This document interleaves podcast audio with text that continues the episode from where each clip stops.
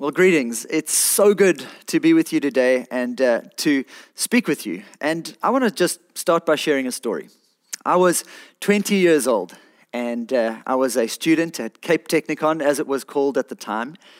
And uh, a, a, radical thing happened to me. It was uh, about my second year, and I had uh, been taken a really long break from serving and following Jesus, and uh, really uh, grew up in a, in a home that believed in Jesus. My parents set a fantastic example. Most of my siblings, too, uh, followed Jesus and, and loved him. And yet, for some reason, at about age 13, I decided I didn't need that stuff and uh, did everything I could to, in a sense, uh, try my own stuff and, and, go my own way. And uh, come second year of uh, studies, something radical happened. Easter morning, I woke up and was really uh, on my own, uh, had this deep revelation that God was with me that in the message of the gospel, God really had come to show me his love. And, and I, I, could tell you story after story of how I began to experience the love of God that began to move in my heart. A really rebellious, a really uh, uh, sort of difficult student who had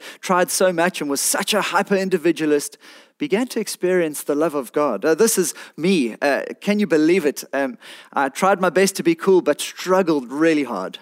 But something interesting happened. I had a buddy who, at the same time, in fact, he was my flatmate, he, he too came to faith and began to follow Jesus. And a number of others at a similar time that I was studying with began to say yes to Jesus. And there were about five of us at the time. And my buddy Mark, who was my flatmate, he made this radically outrageous suggestion that I sort of thought is nothing that I'm too keen on. He said, What about the four or five of us? Why don't we gather every Monday evening? Just to talk about our faith. At first, I was kind of uncertain whether that was even a, a, a worth thinking about. And then, as I thought about it, I thought, okay, why not? Let's give this thing a go. I wish I could describe to you what began to unfold. We were really ordinary guys and girls, for that matter, who just pitched up every Monday. We had uh, two Bibles, we had one Hillsong DVD, and nothing much else. That's all we had. And, and we'd gather together in a small little lounge and uh, simply uh, open up a Bible verse, the, the one that we had read that week, if anyone had read. If nobody had read the Bible that week, we'd just try find one that seemed like we could mostly understand. Hey, then we'd speak about it and try and make sense of it if we could. And once we made a bit of sense of it, we'd try apply it to the way that we were living. And it began to excite us because it started to make sense of the way we were living. Hey, then one person would usually pluck up the courage and say, We should probably pray. And we'd pray about it.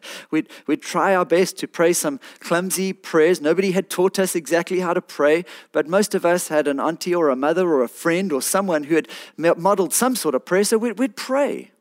And then the trusty Hillsong CD would come out next. And we'd finish every meeting by pushing play on our favorite song, and we'd listen to that, and the bravest guys would sing along. And let me tell you that there are few times in my life that I can describe experiencing as much of the presence and the power of God as in those early days of meeting as a clumsy, ordinary, broken bunch of people who were struggling with all kinds of addictions from sex to porn to booze to, to uh, pot to everything else. We were struggling and we were messed up, but we started to watch God change our lives. Hey, today I wanted to share that story with you because from the first few days of following Jesus, I began to realize that when we are together, God starts to change us. He starts to do something in us, and we become better together. And Ryan reminded us uh, just last week that uh, actually we're better together because we get to experience the presence of God together. Uh, and, and he took it out of Matthew chapter 4, where uh, Jesus says, Come, follow me. Jesus makes an invitation not just to, to, to be a, a follower of his, but to be present and to be close with him. Hey, it doesn't stop there. He says, I will make you. He's actually in the business of transforming us. Today, I want to speak primarily to us about the fact that Jesus is in the business of transforming us. He is happy to love you just as you are, but He's not content to leave you that way. He wants to change us, He wants to move us, He wants to continue to transform us. The word for that is formation. Last week, Ryan spoke about presence. Today, I'm speaking about formation. And next week, Luke will talk about mission. Mission is that sense that Jesus says, I will make you into fishers of men. He's going to send us into the world and He's going to give us a purpose and He's going to give us something to do. Hey, just like those early days when I was studying at Tech, it wasn't fancy. It was simply a case of a group of people getting together around the person of Jesus Christ and saying, Yes, I want to be present with you. Yes, I want to be formed into your image. And yes, I want to go on mission with you. Today, let's talk a little bit about this wonderful gift of formation, this wonderful thing that God calls us to, to become more like his son Jesus. I want to ask you a question. I want to ask you a question. And, and the question is simply this Who are you being formed into? Or what are you being formed into? You see, this is a really important question that I'm asking you because uh, if, you, uh, if you think about it, I could ask you the question Are you being formed? Are you being changed? And that's actually a, a given. The question is not, Are you being formed? Every single human being on the face of this earth is being changed. The question that we need to ask is what are we being formed into? And that answer will be the answer that will shape who you and I become. And I want to look at that today. And I also want to look at the fact that who we are becoming is going to be profoundly shaped by how we view our togetherness as the people of God. You see, God calls us not just to kind of private or personal practices. I want to show you an image of my daughter on a bike. Um, uh, we, we spent a lot of time uh, over lockdown, especially as, as Common Ground Church, coaching us into some of our personal practices, some of our uh, private practices, things like um, our disciplines of silence and solitude and scripture reading and prayer, and all those things are just so fantastic. But actually, there's a whole other part of our transformation that the New Testament speaks about, which are called the communal practices, the things we do together. Now, my daughter has a bike, and this is a really fascinating bike because she loves it, and, and we really enjoy uh, watching her ride.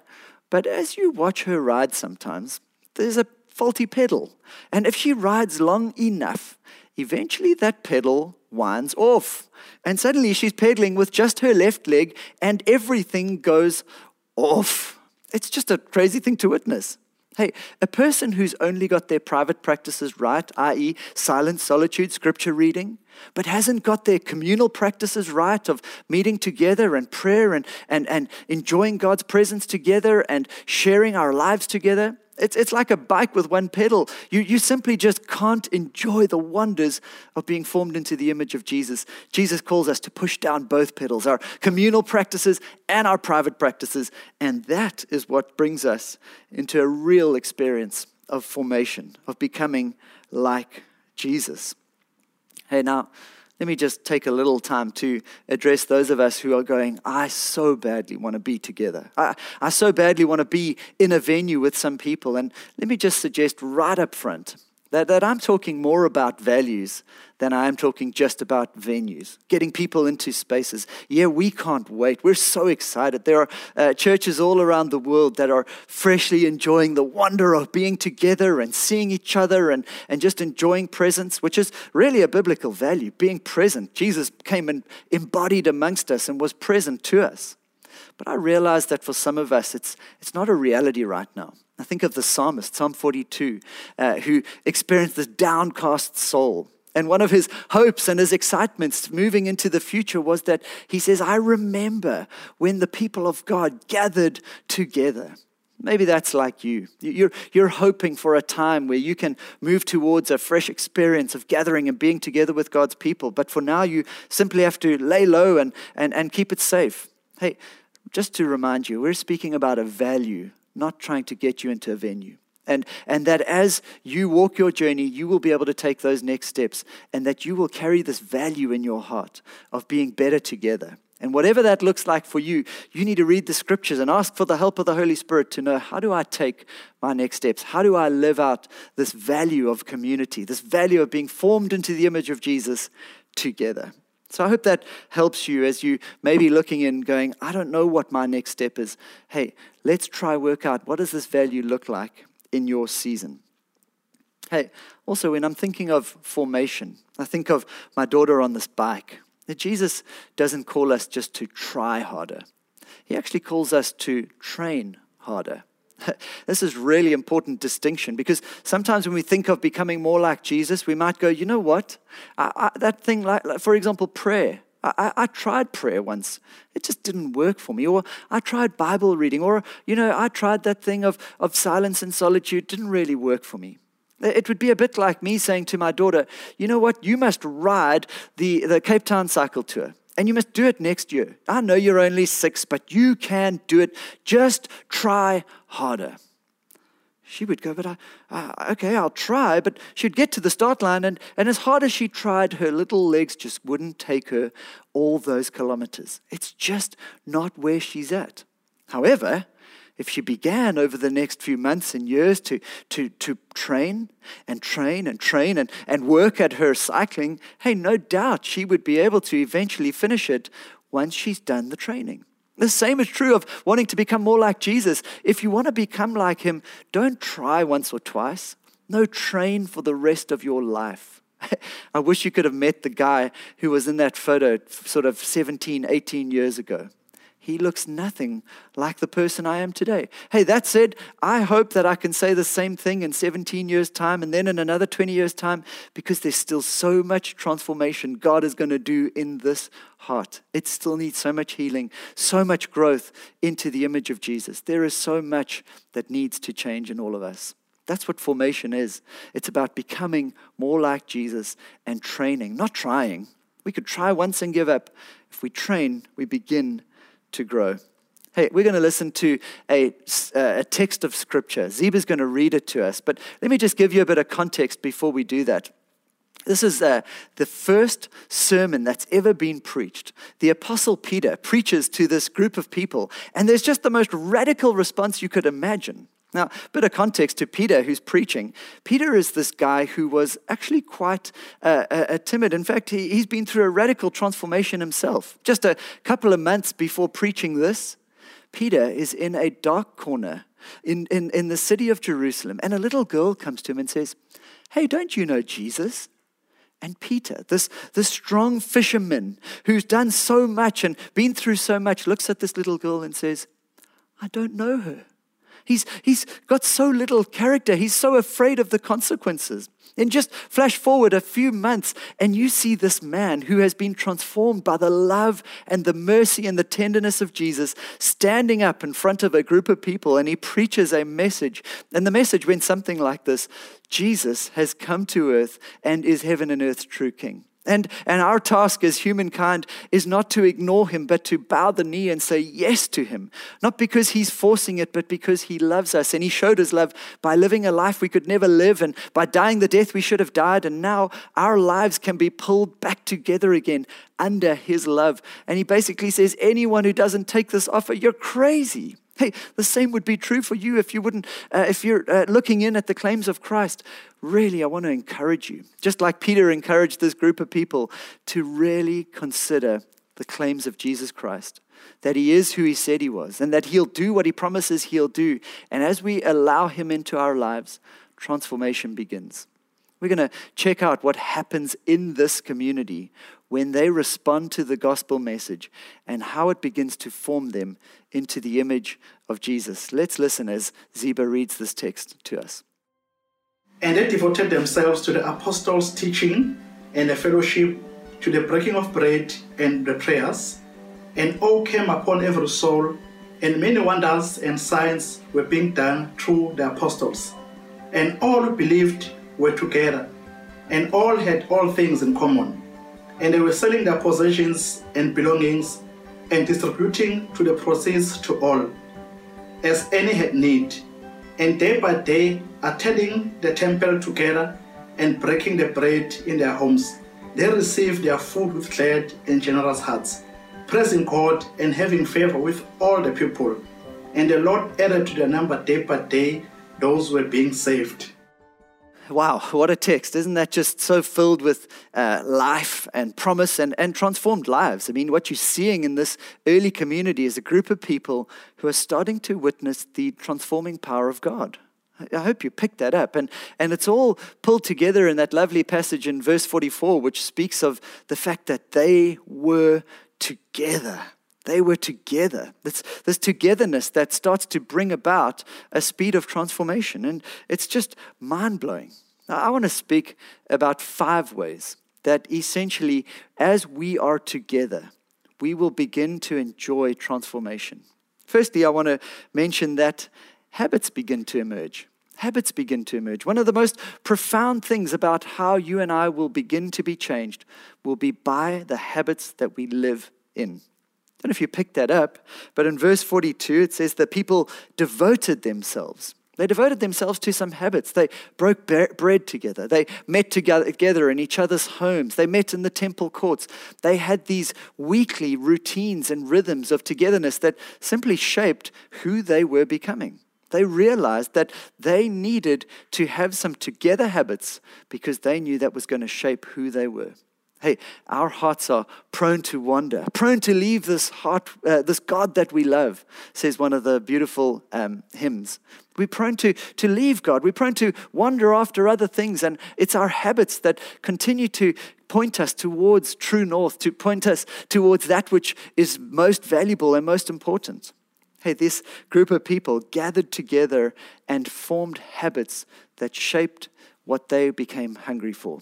Look at this uh, helpful image. You see, your habits begin to shape what you become hungry for. And, and, and what you become hungry for begins to shape the way that you act. And the way that you act essentially becomes your habits. And you can see how the cycle fulfills itself, no matter what you do.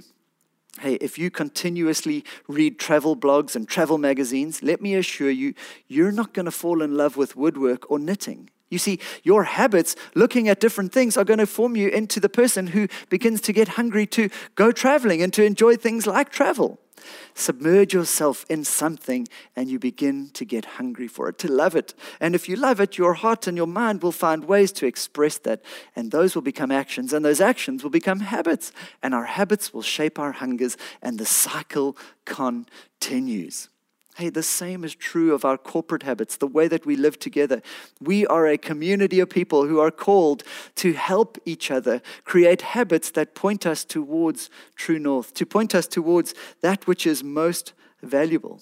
A friend of mine took me through a really helpful exercise just the other day, and he said, Just imagine, for example, you were to relive one of your days. So let's go back. Take it now. Take a moment, even if you want to close your eyes. Go back to Thursday. Think about that day how you woke up. Just imagine, how did, how did you wake up? And what was the first thing that you thought about? What was the first thing that you read? What was the first thing that you said? What was the, how long did it take you to think about God? How long uh, did it take you to, to, to pray or to open your Bible? Hey, whatever it may have been, Think about the next habits. How, how did you engage with the first people in your home or at work? Hey, what did you think about at lunch? And what were your lunchtime routines? What were your evening routines? What was the last thing you thought about or watched or read before you went to sleep? Now, do this. Imagine you lived that day over and over and over again for the rest of your life. Here's the question Who would you become? Would you become more or less like Jesus if you continued to live that day out over and over again? The same could be true if you reflected on your week and your weekly habits, or your month, or your annual habits.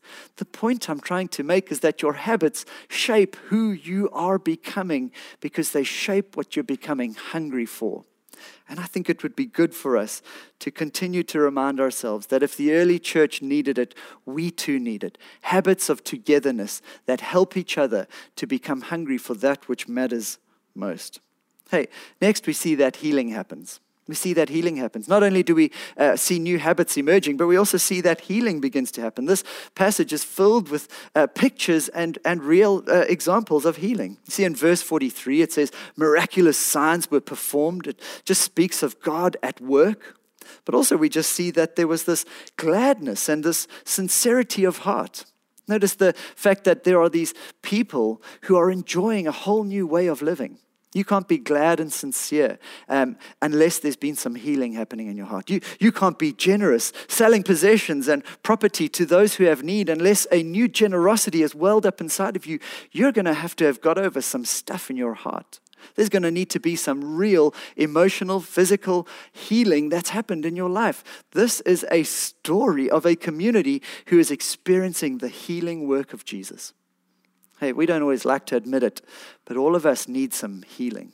We need some of the work of God to, to come into our lives, to reorient us, to allow us to, to, to let those wounds bind up. Sometimes they're old wounds that have followed us from a long time. Sometimes they're insecurities and they mis- uh, manifest in mistrust, and we look around at the world with cynicism and skepticism, unable to trust people. Here we see a healed community or a healing community learning to trust God and trust each other. Hey, as we gather together, as we learn to be community together, God begins to do a work of healing. I've seen it so many times in my own life. I've seen it so many times in other people's lives. I've shared the story, but one of the first moments of healing was actually not long after the first time I told you about my tech story. And I was struggling with pornography, and it was just this thing that had a grip in my mind and my heart, and it was so difficult. Until a buddy came to me, and he didn't know anything about my struggle, but all he said was, Hey man, I'm struggling. I'm struggling with porn. Oh. In that moment, his healing and his journey became my healing because I got to say, hey, me too. And we began to help each other out. So much of our healing is not because somebody uh, prays for us, which we love to do. And in, as you gather together, we'll start to enjoy the healing prayers as we uh, pray for one another. But so much of it is just in the shared life, the shared stories, the shared experience of doing life together, realizing that we're not alone, in this amazing journey of life. Healing happens because we're together. Notice, thirdly, that help gets multiplied. Help gets multiplied. Isn't this a beautiful passage where it says they sold property and possessions and gave to anyone who had need? Isn't that profound? That there was this deep generosity that people began to share mutually towards one another. Hey, when the people of God are living in the purposes of God, they began begin to help one another out. It's a, it's a wonderful thing. Uh, during the COVID season, whilst many people lost their jobs, we watched across the city, and I was privileged enough to be able to administer some of the financial support that came from those who still had to those who didn't have in the season. And I got to witness the church at work. And just want to encourage everyone that we are part of this happening. And the more we lean in, the more we get to hear each other's stories, the more we get to help each other. It's a profound thing, the church, when it's working properly, when we're leaning into one another's lives and hearing each other's stories, we begin to learn how to help one another. And I'm not just talking about finances. Finances are fantastic, and we need to continuously help the purposes and the plans of God through the local church financially. But what about some of the other examples? Hey, what about a dad who tenderly disciplines his child who's misbehaving in public? Hey, I know that feeling. It's fairly awkward, right? But you watch a dad who does it with grace and wisdom and he takes his child aside and, and talks to her or him graciously and helps her to understand. I, I go home and I go, You won't believe how Dave did this as a dad. I, I've learned something today. Help has multiplied to me because I'm witnessing this thing done right. Hey, or what about a businesswoman who's managed to just pull off her faith in such a profound way in such a difficult time called COVID? And you pick up the phone and you say, Hey, I'd love to meet and just pick your brain and learn a little bit about how you've done this because your faith and the way you've done business through this time has been incredible. Can you coach me? Help has multiplied because we're learning from one another. Hey, you just know somebody who inspires you you simply say, Can I have some time with you? Or you watch your life group leaders living life in a way that you want to one day live, or whatever it may be, and we learn to get help from each other because we're together. Hey, help is multiplied when we are together. Fourthly, humility is prized. Humility is prized. Uh, humility is such a difficult one, isn't it? I mean, humility is such a complex thing to even understand. It, it really isn't about, uh, you know, th- uh, less of us. It's about thinking less of us and, and really understanding more of God. If you pick up in this beautiful passage, one of the notable things is that there are no names that are mentioned here. This is a community of people who, when they uh, speak about awe and wonder and signs being performed, there are no names mentioned. It's a community of people who are in awe of God. They're praising God. One of the best uh, depictions of humility I've ever understood is, is when somebody says humility is to understand what is ultimately true and real, and then to submit your life to those facts. What is absolutely true? Hey, what's absolutely true is that God is king and God is loving and God is forgiving, and we all should do well to put our lives under Him and to let Him coach and teach us. Jesus was so often spoken of as the rabbi, the teacher. And there's parts of Jesus' teachings that are just mind blowingly good, right? Now you think of how many of his teachings you just read and you go, He is so wise, He's so good. Then there's other parts of his teachings that you read and you go, oh, That's pretty tough. I don't know how I'm going to pull that off. I don't know how always to love my enemy or to turn the other cheek. This stuff is this is tough for my soul to deal with. Here's humility humility is to look at the goodness of God and even those parts of Him that we struggle sometimes to fully understand, and to trust Him and to love Him and, and, and to praise Him joyfully. Hey, that's what humility is. Why, why is humility prized and why is it uh, helpful to transform us? Because when we're together, whether it's a small group or a large group, you look across the room and you see other people who too are under the, the teaching and the life and the love of Jesus, and they too are those who are, we're looking across and going, You're the same as me. You're also under his teaching. You've also got some stuff that's difficult to palate, some stuff that's really challenging. You too are facing some of the stuff that, that Jesus calls you to that you know isn't easy. But you're also under his loving grace and you're also thrilled by his mercy and his goodness. And, and you're also struggling through working out how to follow him as best you can. But we're in this together. And we're all trying our best to learn under his teaching wisdom. And so humility begins to be prized because we don't have what we need, but he does. And we do it together. We coach each other, we encourage each other in humility. Hey, finally, hunger is fueled.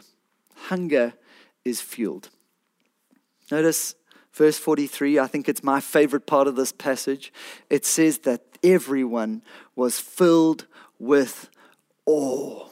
They were filled with awe. And, and right at the end, it speaks about the fact that they praised God. This is not just any ordinary verse. This speaks of the driving hungers of this community. What mattered most to them was God was the glorious message of the gospel. They were defined by the goodness of God in the gospel. I had an interesting moment the other night as I was putting my girls to bed, and my middle daughter, Josie, says to me, Dad, can I love God more than I love you? To which I, as a pastor, thought, Absolutely, this sounds very good. I like the thought that you would love God more than me but I'm not sure she fully understood. And I think it was a, a kind of difficult issue inside of her conscience. And so I said, Yes, of course you can. But let me explain it to you.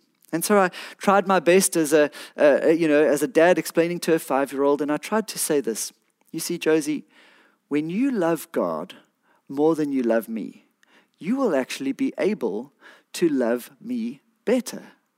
And, and the same is true for me, I said to her. You see, Josie, as I love God more than I love you or more than I love your mum, I'm actually going to be able to love them better. You see, as I love God, He helps me to get over my irritableness. You know, Josie, that I get irritable, right? Yes, Dad, you do get irritable. And my grumpiness, yes, Dad, you do get grumpy sometimes. And all those things in me that you just know that aren't as good as they should be and aren't quite like Jesus, yeah, Dad, those things that if I love Jesus more than I love you, those things begin to go away. And I begin to be able to love you better.